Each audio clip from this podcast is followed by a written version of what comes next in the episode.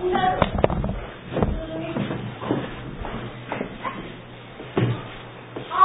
morning. Good Morning. I decided to try something new, use my iPad, and I brought uh, actual notes for a backup copy, just in case, which I proceeded to leave at my office this morning. So, we'll start by praying for my iPad that it endures. well, it's an honor to address you guys this morning. It's I, I preach at least once a week, if not multiple times a week, for about eight years. Well, since December, I've preached three times. Um, so coming up on a year, I've preached three times, and that that means a few, few things for you guys. Number one, for my wardrobe, it means I no longer have preaching attire. So number two, it means that uh, well, I'm really out of practice, and you'll have to have a little bit of grace if I fumble. And number three, it just means that I'm really excited and honored and appreciate the opportunity, Dennis. So we're going to start with the Word of God this morning in Philippians. So I'm going to jump there real quick. Philippians three.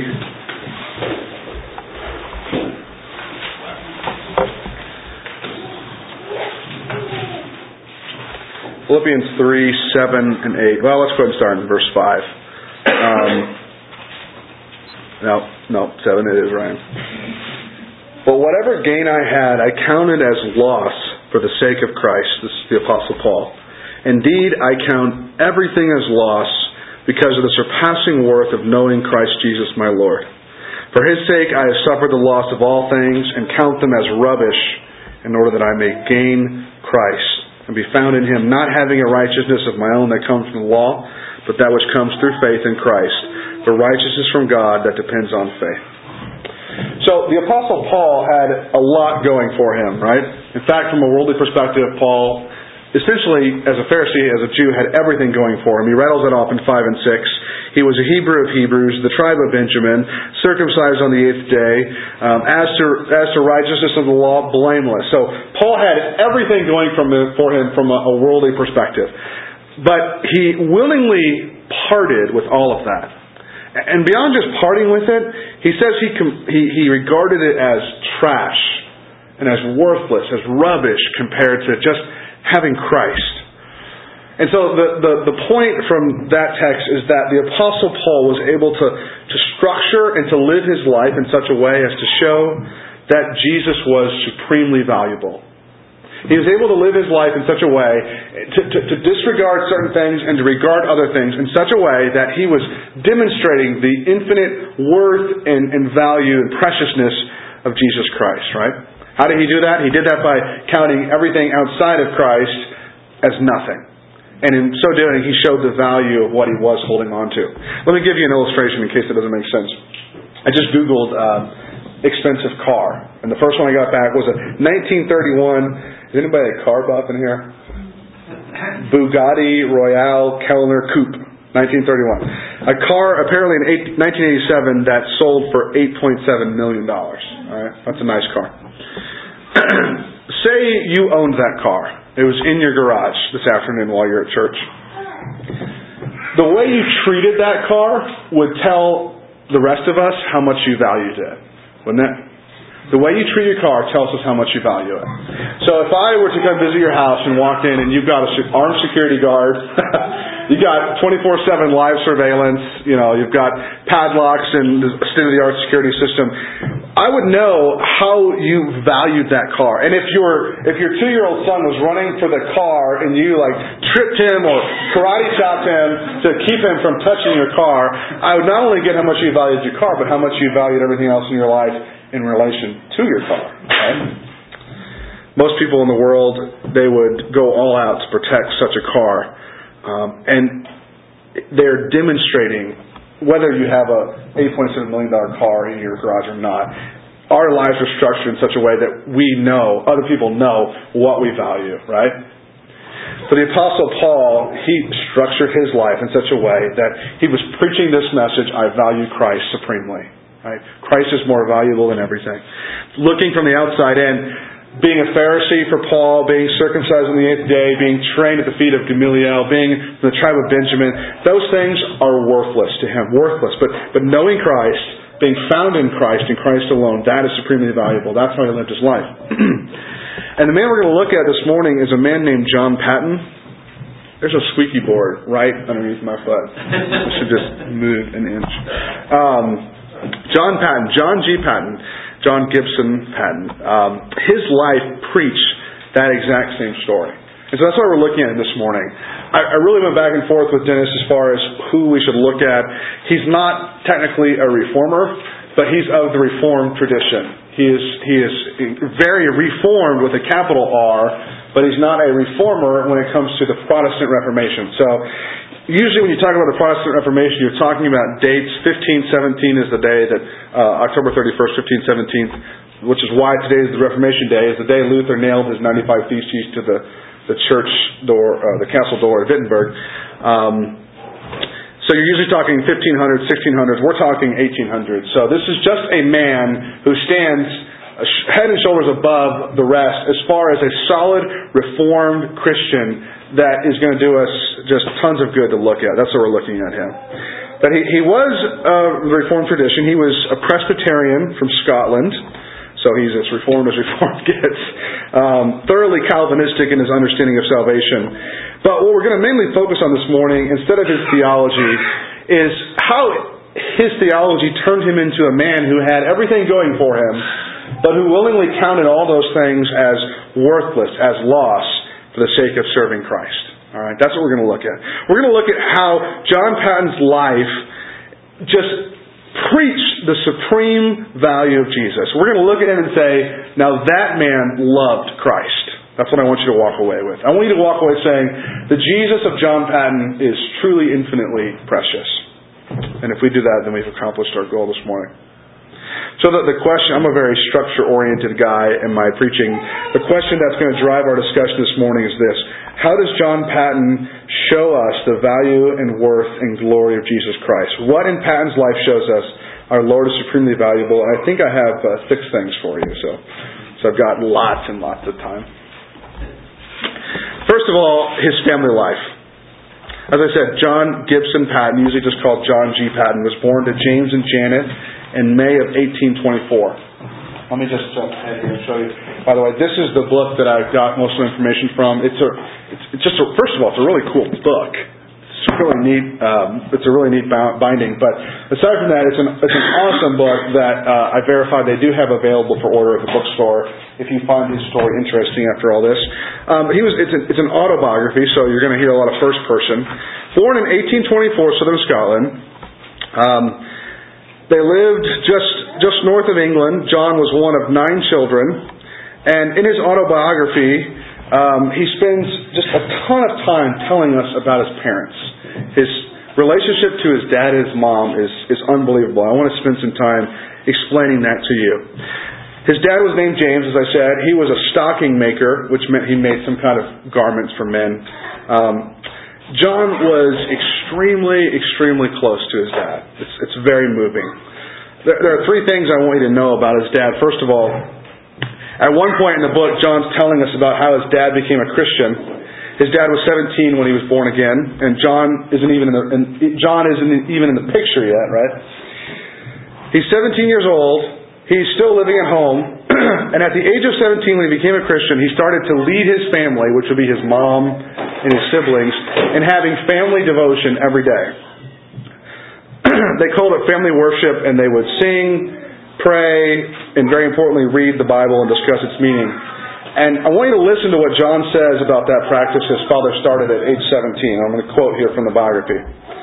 And so began in his 17th year that blessed custom of family prayer and morning and evening, so twice a day, which my father practiced probably without one single avoidable omission until he lay on his deathbed 77 years of age.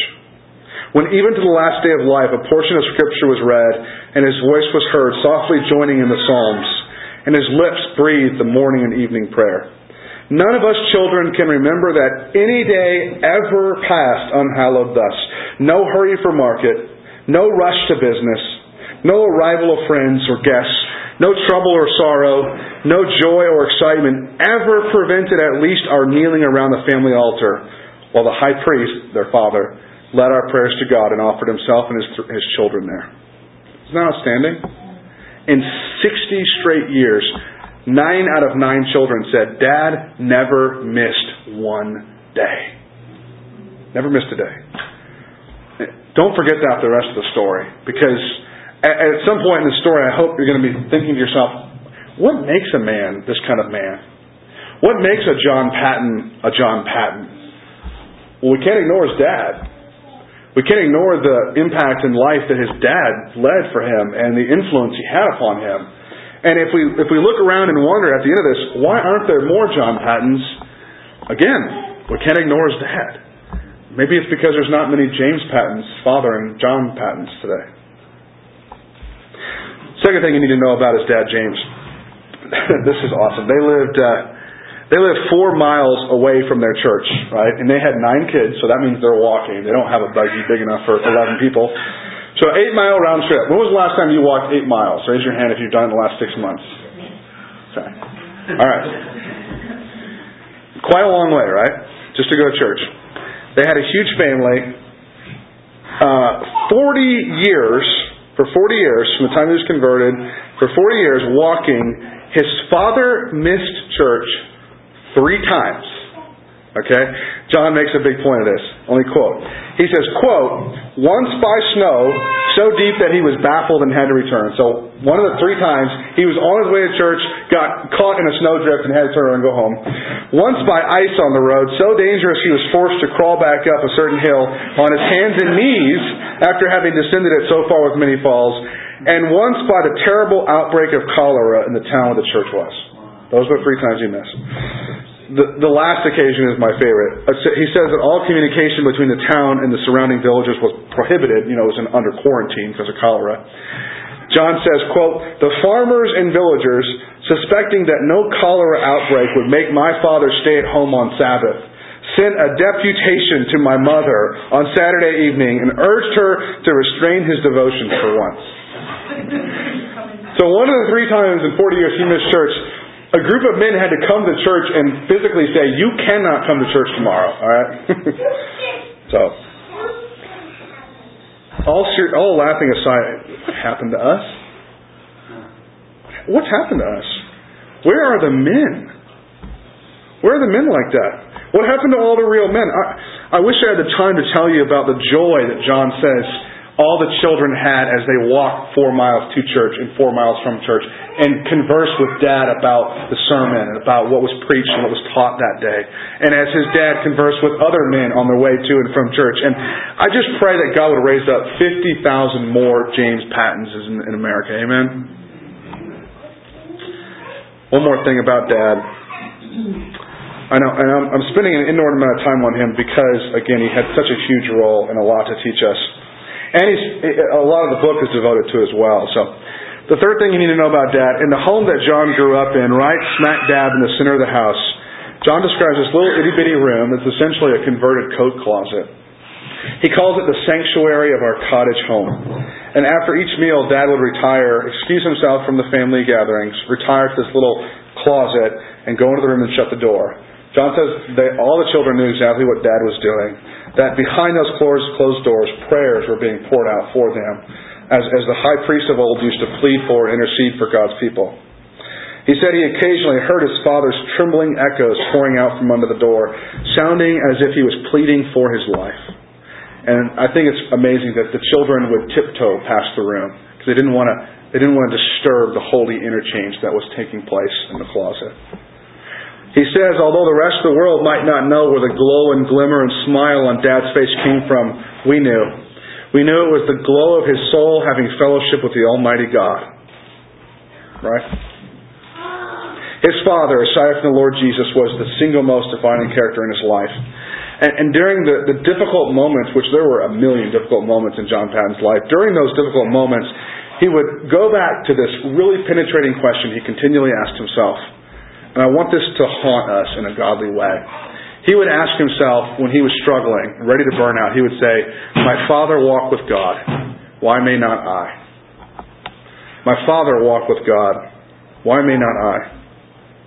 And I don't know if you're like me. I, I, I can't, I don't have that same question to ask myself. It's not true of me, and it might not be true of you, but I want it so badly for my son. And I realize that most of you here aren't currently dads with stay-at-home kids. A few of you probably are, but but everybody in here is a son, a daughter, father, mother, aunt, uncle, grandma, and grandpa, right? Or you have to be at some point. Can they say, "My grandma walked with God. Why can't I"? Are they going to be able to say that about you? I really need to move on and get to the gut of the story, but there's just one last nugget I want to share with you. They they adored each other and loved each other so much, and I, I just don't want you to get the wrong idea. James James the dad was a very very masculine man. He wasn't a girly man. He was the log splitting, bow hunting, eat raw meat, you know, kind of manly manly man. But he was also very very affectionate toward his children, and it's so great to see that you don't have to choose between the two, right? You don't have to choose between being affectionate towards your children and being a man's man. When, when John was grown up, let's say he was around, I don't know, he doesn't say the exact age, let's say he's around 17. He's getting ready, he's packing his clothes, he's getting ready to leave home for the final time. 1838, this is, or 18, 1830. So he's not going to ever come home. His parents realize we're never going to see him again, and they don't. His dad walks 12 miles one way just to spend the last few moments with his son. This was so touching to me. And just to say goodbye to him one last time. John reports a story. He says that um, he says that as he was walking, he could see out of his peripheral vision his dad's lips moving the whole time they were walking, and he knew his dad was just offering up prayers for his son. And when they finally got to the point where they had to part ways, his dad grasped his hand and said, God bless you, my son. Your father's God prosper you and keep you from all evil. And they separated. And they're both crying so hard, and they're both really manly men. They don't want to turn around and like, oh, give me another hug. So they just keep walking, right, with their backs towards each other. But John says as soon as he got around the first bend and knew his dad couldn't see him anymore, he circled back around a little hill, climbed up, and he just wanted to peek over the hill and see his dad one last time. So much he adored his dad. So he just peeks over the hill to look at his dad one last time. And what does he see? He sees his dad had circled back around and was peeking over the hill because he wanted to see his son one last time. And they caught each other's glances, cried, and then left. And that was the last time they ever saw each other on this earth. You can't make that kind of relationship up, right? That's awesome. It's so precious. Just praise God for real men who are loving, who are willing to love and raise up such godly offspring. Guys, there's nothing we can do about our dads. Maybe you had a great dad, maybe you didn't. But, but oh, to be such parents or grandparents ourselves. Uh, when you look at John Paton's family, when you consider his mother, whom he praises as high as he does his father, when I think about the Paton family living in southern Scotland, I, I just see a display of the worth of Jesus right there. Right? Don't you? I just see on display for the world, Christ is supremely valuable. When I look at their family, my heart says, Christ is glorious. They counted everything else in the world as rubbish. They chiefly valued knowing and loving and following Jesus Christ. And I want that for my family and for yours.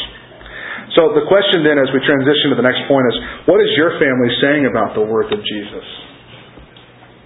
Will your children writing their biographies in 40 years say, no hurry for market, no rush to business, no arrival of friends or guests, no trouble or sorrow, no joy or excitement ever prevented at least our kneeling around the family altar.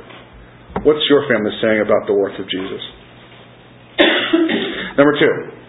Remember our question here is what in John Paton's life shows us that our Lord is supremely valuable? Well, number two, the first one was his family life. The second one is his call to the missionary field. After he left his dad there uh, on the road, he made his way to Glasgow, Scotland. Eventually, the church in Glasgow called him to be the city missionary, which is kind of like a church planting evangelist paid by the association. They planted John in the worst part of the city. They planted him in the East St. Louis of, of Scotland. And, and he labored very hard, just going from family to family, visiting people, encouraging them, pointing them to Christ. And by God's grace, folks were actually born again. It's spectacular. And we see one of the, uh, as a parenthesis here, we see one of the million examples throughout history that a warm, rich Calvinism and a full-bodied personal evangelism are not opposed to each other, but, but one requires the other. And one without the other, whether it's any passionate evangelism without a full-bodied Reformed theology or Reformed theology without a passionate, warm evangelism, one of them are defective without the other. Amen? Anyways, pretty soon, through their evangelism and discipleship efforts, God used Paton to establish an actual church in their midst. Just a few years.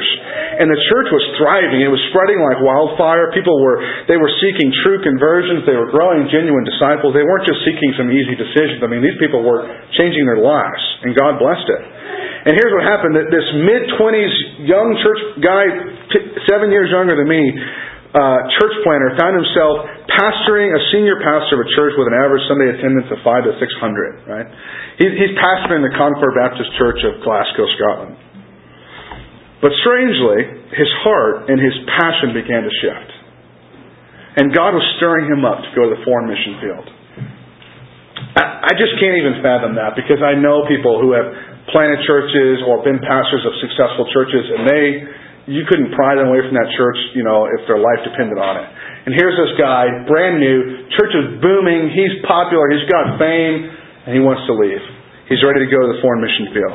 it's not because he heard God's voice saying, go to the mission field, John. It's because he was reading the Bible, because he saw that God loves when people take the gospel to the ends of the earth. And because he heard about this group of islands called the New Hebrides, this group of islands where that, that were currently completely unreached, untouched, and Christless and he was compelled to go. He says, quote, nearly all were dead set against the, the proposal to leave. His church tried to bribe him to stay by offering him a parsonage and a bigger salary. They also tried to guilt him into staying. the most, my favorite, the, the most interesting opposition was from an old faithful Christian man. He doesn't, he doesn't knock on this guy. He says he was an old faithful man named Mr. Dickerson. Mr. Dickerson knew about the New Hebrides, the place where John wanted to go. He'd heard the same stories, which I'll tell you here in a few minutes. But long story short, the New Hebrides are known for cannibalism. Okay? Mr. Dickerson looks at John Paton and says, Son, the cannibals! You'll be eaten by cannibals! And John says, Mr. Dickerson, you are advanced in years and your own prospect is soon to be laid in the grave, there to be eaten by worms. I confess to you that if I can but live and die serving and honoring the Lord Jesus, it makes no difference to me whether I'm eaten by cannibals or by worms. And in the great day, my, resur- my resurrection body will arise as fair as yours in the likeness of our risen Redeemer. Amen. Classic John Paton. That's his heart. He's saying, You're right, Mr. Dickerson. I might die. I might be eaten. But if I die, I'm going to die for Christ. And if I die, I'm going to die in Christ. And if I die, I will be raised one day because of Christ. So I go to die. See, Paton was going because he valued Jesus more than anything. Because he valued Christ more than he valued fame. Because he valued Jesus more than he valued being the senior pastor of a large church and big numbers, big honor, big reputation. He felt Christ was more valuable than the comfortable transportation they had and the nice Western food and comfortable houses. He knew Jesus was more precious than all that, and so he willingly said goodbye to those things, and he went to those islanders to tell them about Jesus. I say he, actually they, because just before he went, he married a young woman named Mary. He usually calls her uh, his dear wife. So the two of them now, they leave Glasgow, and they head out on a long ship uh, journey, which has a story in itself, but we'll skip over that. I want to go to the third point, which is uh, the third thing that we that displays the glory of Jesus is his decision to go to and stay at an island called Tanna. Okay, Tanna, T A N N A, which is part of the New Hebrides. So let's say, why don't you, in your minds, drive to St. Louis, get on a plane at Lambert Airport, and fly to Honolulu. Right? Wouldn't that be terrible? Just, just fly to Honolulu stop in Honolulu to refuel, get back on a plane, keep heading the exact same direction, southwest, towards Sydney, Australia. Like two thirds of the way from Honolulu, Hawaii to Sydney, Australia. If you look out your plane window, you're flying over that set of islands that he went to. Right? Today it's called Vanuatu. Then it was called the New Hebrides. Uh, actually named after Scotland. Um, and you should know something really important about these islands. Until until 1839, as far as anybody can tell, which is in John's lifetime, right? No Christian ever, ever set foot on the islands of the New Hebrides. Till 1839. None. But in, 1839, that changed the New Hebrides when the first ever missionaries to the islands from Scotland, I believe, landed on the shores of the island of Erromango, which is near Tanna, where John's going to go. The guy's name was John Williams, and he had his buddy with him. They landed on November 30th, right? A few minutes later, not hours, but minutes later, after they landed, the ship, which is how the story gets back to us, I guess, the ship is, has just turned around and is sailing away. They drop them off. The ship's sailing away. The two men are on the shore getting their stuff together, getting ready to head inland. Natives come out to meet them, beat them with clubs, and eat their bodies. And that's what Scotland knows of the New Hebrides. That's the story Scotland has in the New Hebrides. That the first two men didn't make it off the beach before they got eaten by cannibals. That's what John knows when he set sail for this stretch of islands. And it was just 19 years earlier. I mean, it's not, not, not that long, right? 19 years. But there they went. They arrived in 1858, Mr. and Mrs. Paton and one other missionary couple they were assigned to this infamous white people hating island of Tanna. They split it in half. The Patons would take this half, the other couple would take the other half. And whatever the cost, they were not going to run for their own lives or own comfort. They were going to show by their lives and by their devotion and ultimately by, the, by their sacrifice that Jesus is more valuable than all the world. They were going to show Philippians 1.21, Paul says, even death is gain in Christ. Amen. Unfortunately, this is where the sorrows begin because four months after they landed, they uh, they built a makeshift home in what looked to them like a good spot. Um, and Mary, you can do the math here. She obviously got pregnant on the boat over. You can figure that out, but uh, that she had a baby boy, right? For two days, everything seemed great, but uh, you know their family's there. They're Mary's trying to recover. Obviously, John had delivered the baby himself. She's trying to recover there, and John is finally a dad, and he's just loving this because he loved his dad so much. But then suddenly, two days later, his dear darling, as he says, came down with malaria. They found out later they're going to continue to get malaria over and over because they built their house on this really bad uh, swamp, basically. The islanders knew it, and they hated him so much they would never tell them that that's why they were getting sick. After a month of wrestling and fighting off the illness, Paton writes, so they've been there five months. Paton says, quote, diarrhea ensued and symptoms of pneumonia with slight delirium at intervals. And then in a moment, altogether unexpectedly, Mary died on the 3rd of March. To crown my sorrows and complete my loneliness, the dear baby boy, whom we had named after her father, Peter Robert Robson, was taken from me after one week's sickness on the 20th of March. Let those who have ever passed through any similar darkness as of midnight feel for me. And as for all others, it would be more than vain to try to paint my sorrow. So five months in, wife died, son died. You know, you can't grasp that. You can't grasp that kind of sorrow. Maybe some of you in here can, but I can only imagine. Having arrived on a, a heathen island filled with people who hate me and who have one desire, my destruction, separated from anybody who speaks my language and not having he didn't have any contact with other missionary couples so he literally had zero contact with another person to say i'm sorry for your loss i feel for you brother less than two years of marriage his wife is gone and he loses his baby boy in the middle of the south pacific and and so as i read this i'm thinking leave go home right people love you at home Go home and let somebody put your arm around you and say, it's okay, everything's going to be fine. They knew you built your house in a dangerous spot and they hated you so much they didn't tell you.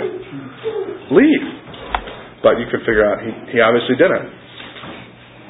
And I, I know, I think about a parable that Jesus told. There was a man who, by God's grace, one day in the middle of a field stumbled upon a rare jewel, a hidden treasure, right? You know this parable? Now, although the field was very expensive, that man went home immediately, put every one of his possessions up for sale, and he went and he bought the field right then and there. And best of all, Jesus says he gave up everything with joy. The, the, the, the treasure was worth so much to him that selling everything he ever owned made him happy, just because he was going to gain that treasure. And see, in the parable, of course, Christ is the treasure, right? Paton sold everything dear to him for the sake of Christ, his treasure. And by God's grace, he did it with joy. He lost everything, like Paul. He counted it all as worthless compared to gaining Christ. And you just sit back with Paul and his this great doxology and say, "Oh, the incomparable riches of this treasure, who is Jesus. How much this treasure is truly worth. He's worth it, beloved. He's worth he's worth everything." Number 4. The fourth thing in John's life that shows his willingness to, to uh, his willingness to trust God's control of circumstances and situations, rather, is the fourth thing that shows the value of Jesus. Let me tell you a bit about the uh, the island of Tanna and its inhabitants. It was 75 square miles, so I mean, I guess that depends on how you look at it. It's pretty small as far as islands go, um, but it was chock full of natives. There's tons of people on this island. It's basically exactly what you think of when you think of tropical island. I mean, the the trees, the beautiful beaches, all the exotic fruit and everything like that, the deep blue Pacific Ocean. It's great, right? Except for the people. if you could just take the people off of it, the island sounds like an amazing place. Uh, the whites called them savages or heathens, of course. They were as primitive as primitive can get. When Paton arrived on the island in 1858, he was shocked to find that everybody was naked. They didn't wear clothes. Um, sometimes he said they made feeble attempts to cover up a few areas, but really there was no such thing as modesty. They walked around naked. Uh, they had no government. They were scattered all over the island into little tiny groups. Each group had their own chief, their own rules, their own principles. Um, and they lived in huts. They foraged for most of their food, all these people on this one island, and they tried to grow some very primitive crops. But that's the island. It was ruled by two things the club and sacred men. The rule of the island was, was a club. Everywhere that men went, they had a caveman like club and a sack full of throwing rocks. Um, and they would use those to hit their opponent on the head, stun them, and, and beat them to death. On the island of Tanna, murder was no big deal whatsoever. Um, people were murdered literally every day. In fact, the more murders you had successfully accomplished, the higher up your status was in the society. So you were rewarded and honored for being a murderer. If your wife wasn't carrying your load like you told her to, you were perfectly justified to beat her to death and let your other wives take that as a warning. Um, as the ultimate display of sinfulness and depravity, once uh, once you killed somebody that you disliked, your village would get together together and seriously eat that person. So they were full fledged, honest to goodness cannibals. Paton says they practiced it so much that they got a wicked desire to taste human flesh. They would go to the graveyard sometimes and un- unearth dead people to, to eat their remains. They, they had no value and no understanding of the sanctity and value of human life. Right?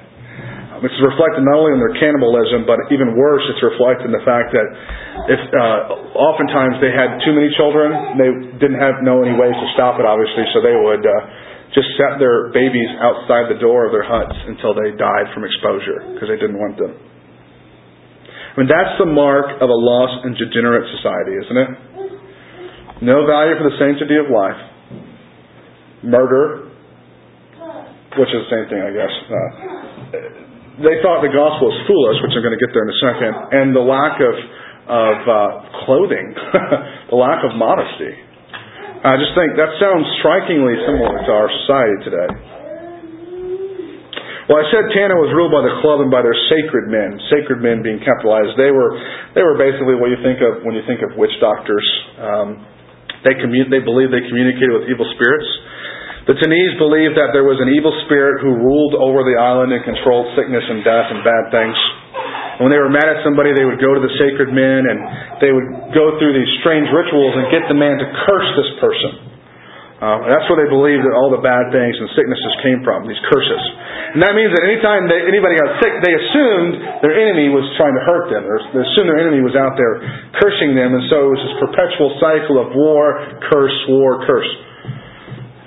These islanders were so primitive, this is, this is amazing, they had never even considered the idea that spoken language could be communicated through the written word. They never even dreamt of that. They'd never seen writing, they'd never seen anything. So, um, until the missionaries got there, they never even thought that you could write something down. I think that's sufficient, hopefully, to give you an idea of who the people were. Uh, Paton's, Paton's approach to missions is very simple. You go into the people, You live among them. You try to learn their language.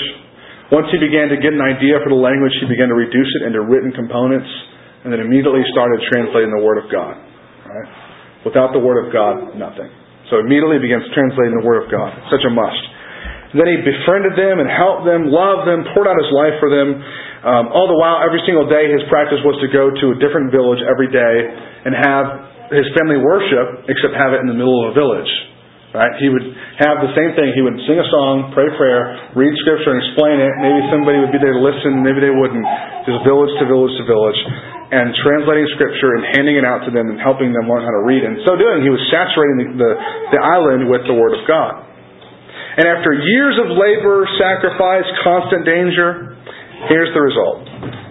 They hated him more than ever. Sorry if you were hoping for some good news there. At first, they listened to what he had to say, mostly because it was new, and he would give them gifts sometimes to get them to come. But over time, they were progressively hardened. They would they would come to the service and mock him, or laugh at him, or tell him to stop talking. All of the sicknesses that happened on the island, people started to blame him and to blame Yahweh God, the God of Missy. That's what they called him, Missy for missionary. One of the most amazing things to me is that the islanders, as they began to understand, put a picture of the gospel together that he was explaining, they thought it was foolish. Isn't that amazing? That's exactly what Paul said too. Here's this group of islanders who are perishing, who are as foolish as foolish gets, and they hear the gospel and say, "Oh, that's foolish." I mean, that's what Paul said. It's foolishness to those who are perishing. The whole time he was on the island of Tanna, there were always people threatening him. More times than I can count, he tells of having uh, painted men surrounding his hut at night, whispering, waiting to sling a stone at him or fire one of the muskets they traded for. He would lock the doors and hunker down until it was over. Amazingly, several days he says, while he went about his chores and building projects and stuff like that, certain men would follow him all day in silence, pointing a musket at his head. Like, wouldn't say anything, just follow around because he they wanted so badly to kill him. And he never figured out what it was that restrained them or who. They killed white people all the time. They killed and ate white people as often as they could. And they had this strong desire to kill him, but they never did. I'll give you an example here. Um, at one point, a gathering of the tribes had just decided that they wanted to kill Missi, John Paton, and he somehow just escaped that situation, and it looked like everything was getting calmer. And then this is what he says But my enemies seldom slacken their hateful designs against my life, however calmed or baffled for the moment. Within a few days of the above event, events, when natives in large numbers were assembled at my house, a man furiously rushed on me with his axe. But a chief snatched the spade with which I had been working and dexterously defended me from instant death. Life in such circumstances led me to cling very near to the Lord Jesus. I knew not for one brief hour when or how attack might be made, and yet with my trembling hand clasped in the hand once nailed on Calvary, and now swaying the scepter of the universe, calmness and peace and resignation abode in my soul. The next day, a wild chief followed me about for four hours with his loaded musket and though he often directed it towards me, God restrained his hand. I spoke kindly to him and attended to my work as if he weren't even there, fully persuaded that my God had placed me there and would protect me until my allotted task was finished. That was his life, just every single day. People walking around wanting to kill him. And what truly shows the, the worth of Jesus is that he just kept on preaching. Just kept on, kept on, kept on preaching. To those who wanted him dead, to those who had murdered another white missionary couple on a neighboring island, uh, to those who watched his wife die and didn't ever help, he just kept on preaching. Even when they had guns pointed in his face. At, first I thought it was funny, but uh, I got used to it eventually. I don't know how many times somebody would come up to him with a club or a gun and, and say they were going to kill him, and he would walk up to them, take their musket, point it down, and say, I love you. I'm your friend. I'm here to tell you about Jesus. And turn around and walk away. That's it. Just just reach up, grab the gun, put it down, and say, "Stop it! You're being stupid," and walk away. I'm like, where did that come from? Why didn't they shoot him in the back of the head as he walked away? He did that. He persisted in preaching and sharing God's word until it became apparent one day that literally, I, can't explain the story, the whole situation, but literally one day the entire island, all the, the, the all the enemy tribes had gotten together and cohorted together and said, "It's time to kill the missionary." So they, he found out they were all they were all in cahoots, and they were literally headed his way. I mean, walking, coming with swords, or coming with with uh, with muskets and and and um, clubs. Thank you. He finds out, and he goes and he hides in a tree, and he spends the entire evening up in the tree. And amazingly, it was it was the worst day of his life for sure. But amazingly, through God's sovereign providence, a ship comes near enough. He's able to signal it, gets on a ship, and he escapes with his life. Worst day of his life. And one of my favorite little lines in the whole book was as he's talking about sailing away from all those murderous, cannibal, missionary hating, God despising natives. He's at the back of the ship as they're sailing away, looking at the island. And, you know, he's been with them for years. He's literally poured his family, everything he has into them. And they just try they just ran him off by trying to kill him. You know what he doesn't do? He doesn't spit at them and say, good riddance. He looks back over all of them and says, my dear islanders. And I just, I just highlighted that. I just, for me, that was special. Like, my dear islanders. Do you have that kind of love in you after that? After those years that you could still affectionately think back on these people who are created in the image of God and perishing and still say, my dear islanders, how I wish things had been different for us. Where did that come from? Where did that kind of affection for those people come from? Only from Christ. Only because Christ was so incomparably valuable to him was he propelled to love them with this undying love and just give himself over and over and over to him because Christ was his treasure. 1133. Okay. I'll move faster. Um, let me give you the fast forward version here, real quickly, of what happens in his life. The uh, the other missionaries to surrounding islands decide that since he's been run off of Tanna, they really need some money. You know, missionaries always need money, so he's really he's been great missionary. He's got amazing testimony. Let's go send him around the world and raise up a bunch of money for us. So that's what they do. Um, he goes around telling his testimony, and not only do they get just an, an obscene amount of funds, they buy their own boat and all that for the missionary society, but um, he also, through his testimony, just countless other missionaries are ra- converted and then raised up and want to go and love the New Hebrides. It's really neat. But all the while, it's not his passion. He doesn't care about raising money. His passion, his heart is still back there at Tanna. And so he's always pressuring them, let me go back, let me go back. And finally, the Missionary Society agrees to let him go back, not to Tanna, though. They say, you cannot go back to Tanna, right? It's too dangerous. It's just silly. They so it, it, it's funny because it, it parallels exactly what happened with his dad. Right? The, the, the, the, the men have to come to his dad and say, You may not go to church today. It is too dangerous because of cholera. And the exact same passion is flowing out of him. I want to go back. I want to go back to Tanna. And they're saying, No, we're holding him back. You can't go. We won't let you go. So they negotiate and they agree to let him go to the neighboring island of Aniwa. And Paton's mind is saying, okay, if I can reach Aniwa for Christ, then I can get a door back into Tanna. They'll be softened up, and maybe I can go back.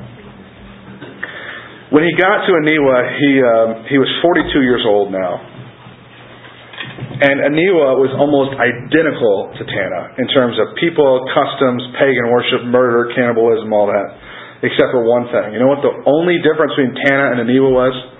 They spoke a completely different language. my heart broke for him. he spent years understanding the language, translating the scriptures, and he started all over again from scratch. Um, I said I was going to give you the fast forward version. The, the two differences, the, the two things that made his experience so vastly different from, on Aniwa than from, than from Tanna are number one, he had a wife with him again, he got remarried and she stayed with him this time. She never passed away until uh, she died after he did. She was there the whole time, and men, can I get an amen? Like that made a big difference for him, right? Yeah. And second, God miraculously brought a very important chief to repentance into the gospel, and that made all the difference. So those two things. Um, let me take the first one real quick. His wife.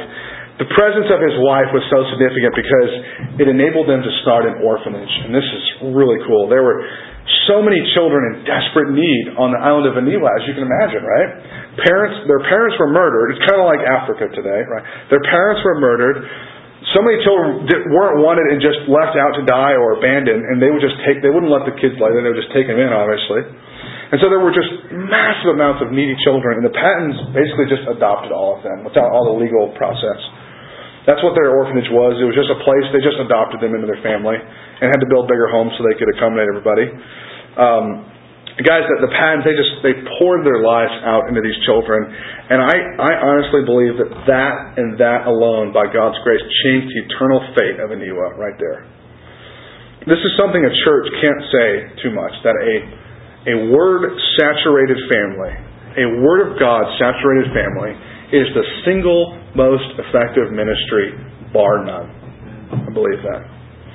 There is nothing that compares to parents laboring day and night in the lives of their children to disciple them, discipline them, according to God's word, and daily just speak the word of God to them and point them towards Christ. You, if you're a parent, you are the most effective evangelist your child will ever meet. Right? There's no exceptions to that. I do believe, and that makes that, by the way, makes um, adoption the greatest extension to the gospel, doesn't it? That's why there's this massive among Reformed churches right now. There's this massive adoption movement. It's really it's really precious to me because we're understanding that gospel is the heart. I mean, adoption is the heart of the gospel. We have no claims to Father God, but He takes us into our family, into His family, and just declares us His children. What is that? Adoption. That's why Paul in Romans calls it adoption. Galatians. The Patons loved these children with the gospel by adopting them. And they, they led them every day in the fear of the Lord. They taught them about Christ. They taught them God's Word. They had family worship, right? Again, every single day. And amazingly, some things started to change. It's really great. Interestingly, what do you think was one of the first signs that something was happening at Aniwa? Close. Paton's like, what's going on? What's happening here? All of a sudden people started wearing clothes. It's like, what, what in the world's happening? Well, he had been doing this for so long, but all of a sudden God began to awaken and prick the consciences of these people. And the first thing that changed was they're, they're walking out of their house thinking, this feels a little wrong that I'm not wearing any clothes. Right? Isn't that pretty cool? and then the, the second thing that happened is other people started to mimic his family devotions started having family worship time in their own homes. How can we overestimate the value of that? Having a, a specified disciplined time when we pray with our children and for our children and read God's Word to them.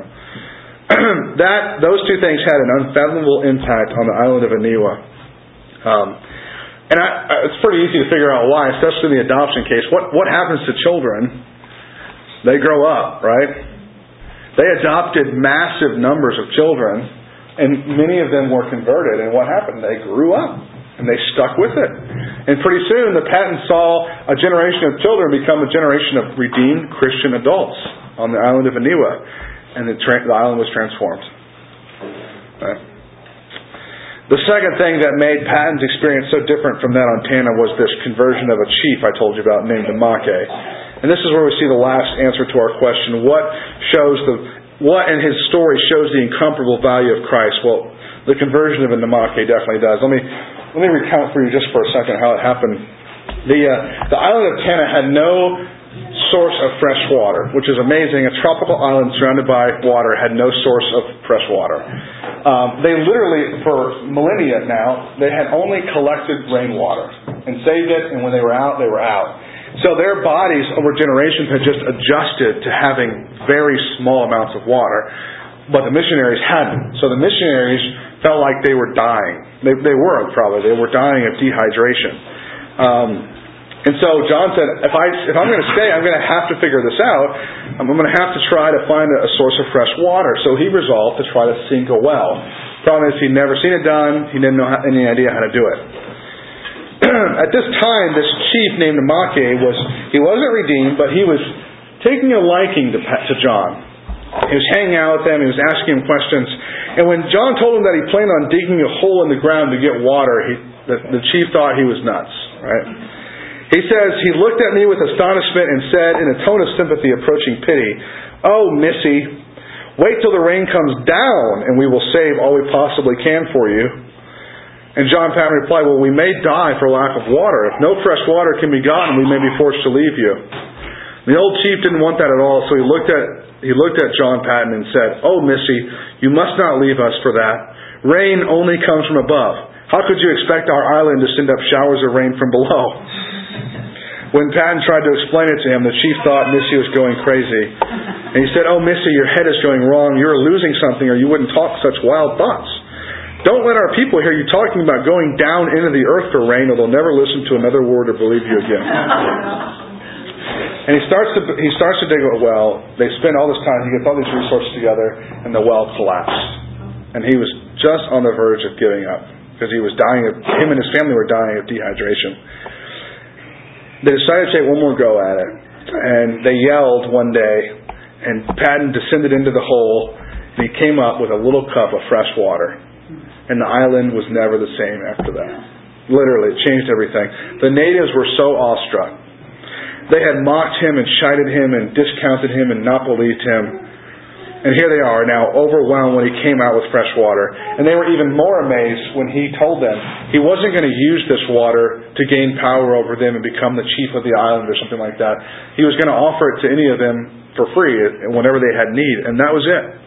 Literally, God used H2O to claim that whole island for Christ. It's really cool. And the chief, more than anyone else, was really touched. To show it, he did the most amazing thing. He asked the missionary if instead of Paton preaching Sunday at the weekly gathering, if he, the chief, could address the island. And you know that's going to make a preacher nervous, right? This guy is not even a believer as far as Paton knows. Well, Sunday morning, the whole the whole island gathers together um, because they hear this chief is going to be addressing the people. And Namake, the chief, begins to address them like this. I just have to read it for you.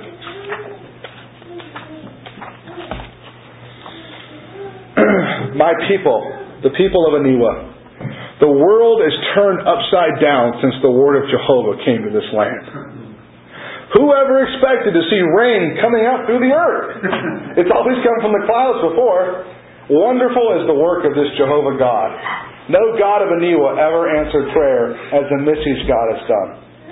And beating his hand on his breast, he exclaimed, Something here in my heart tells me that the Jehovah God does exist, the invisible one, whom we've never heard of nor saw till the Missy brought him to our knowledge.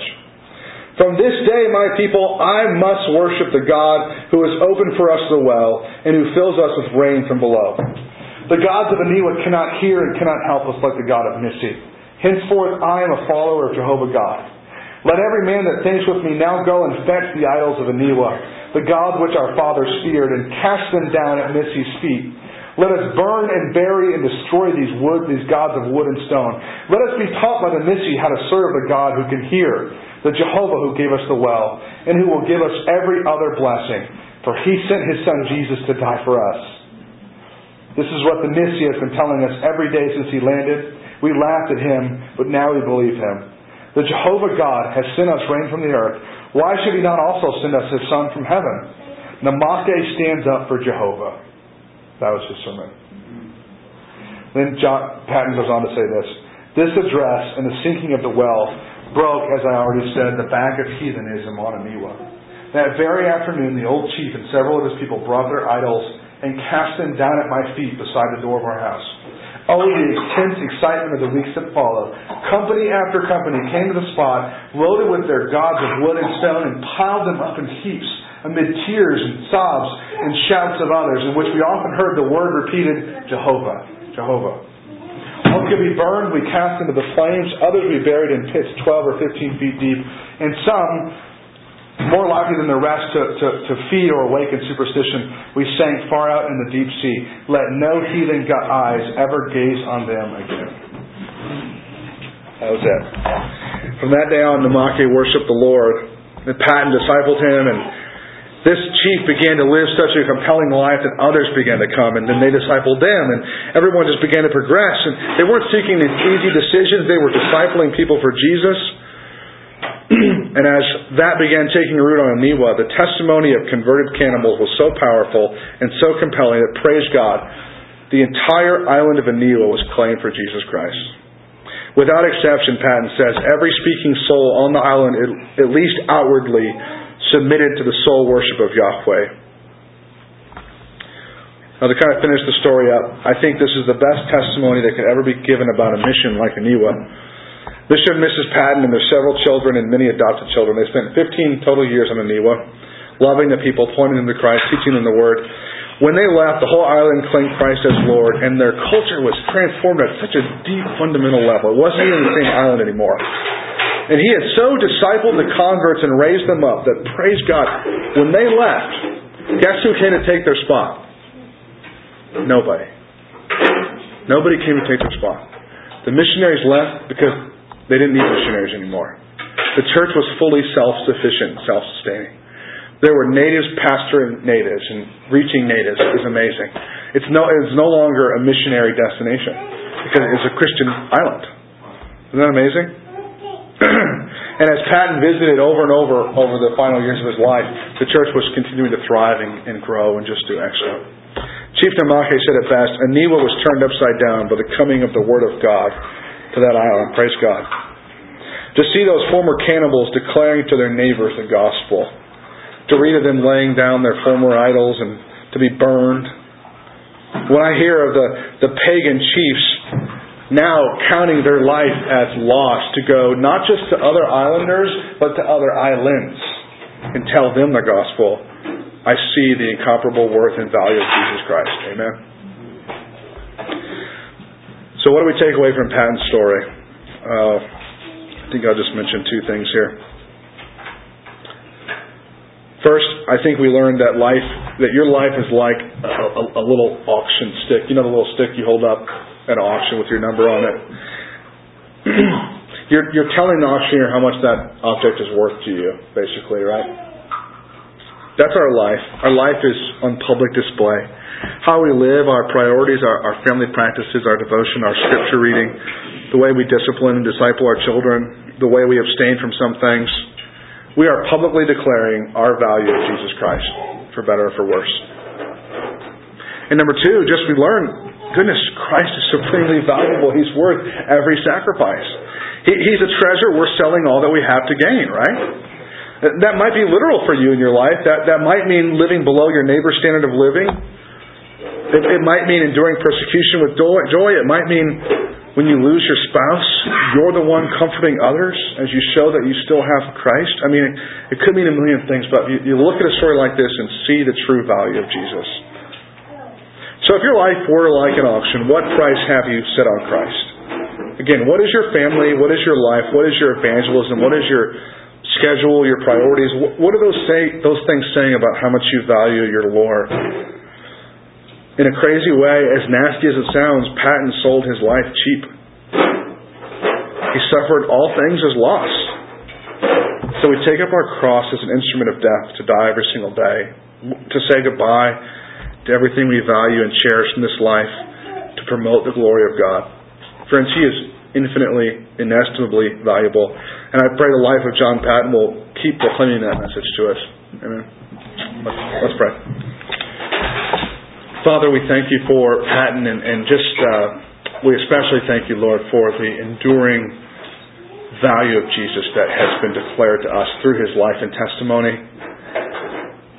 You've said that there are some who so live out the faith that when they die, we can say the world is not worthy of them. Lord, I think that's true for Paton, and I pray that, that we would count our lives so cheap as to so value the glory of Christ that that could be said of us. That we belong with you. Father, I pray that um, that our lives would be proclaiming an accurate picture of the value of Jesus. That we wouldn't be that we wouldn't be spreading a message that he is cheap or worthless or about as good as a nice car, but that we would be living out lives in such a way that people just see that he is the valuable treasure. He is the precious jewel. We're selling all that we have just to gain Him. Father, be glorified through this, we pray in Jesus' name. Amen.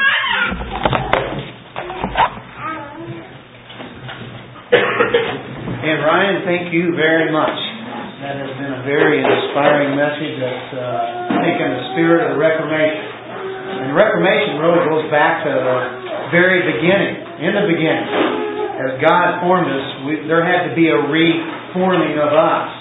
Um, God has redeemed us. And you look at Moses' writing, or you look at uh, the prophets, you look at uh, Jesus Christ.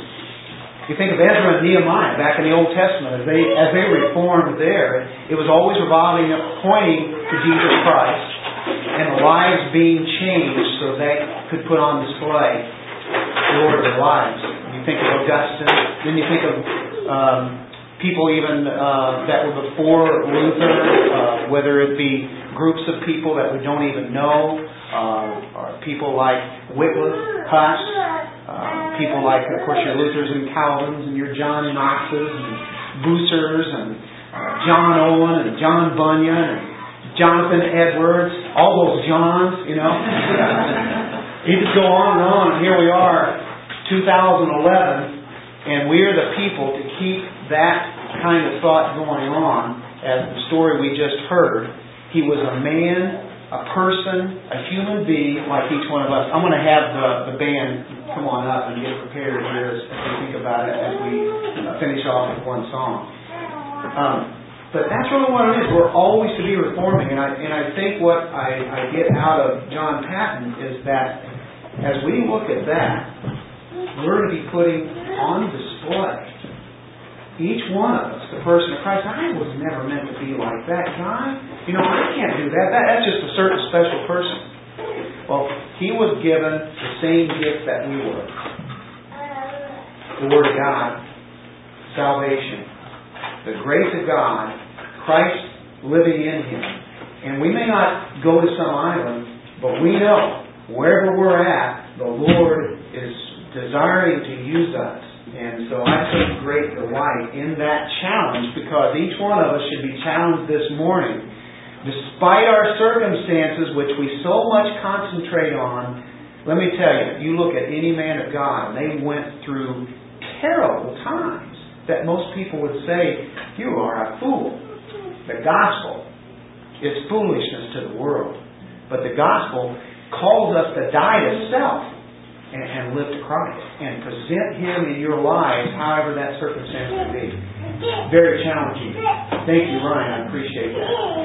And uh, we'll continue on today here in uh, in in this thought.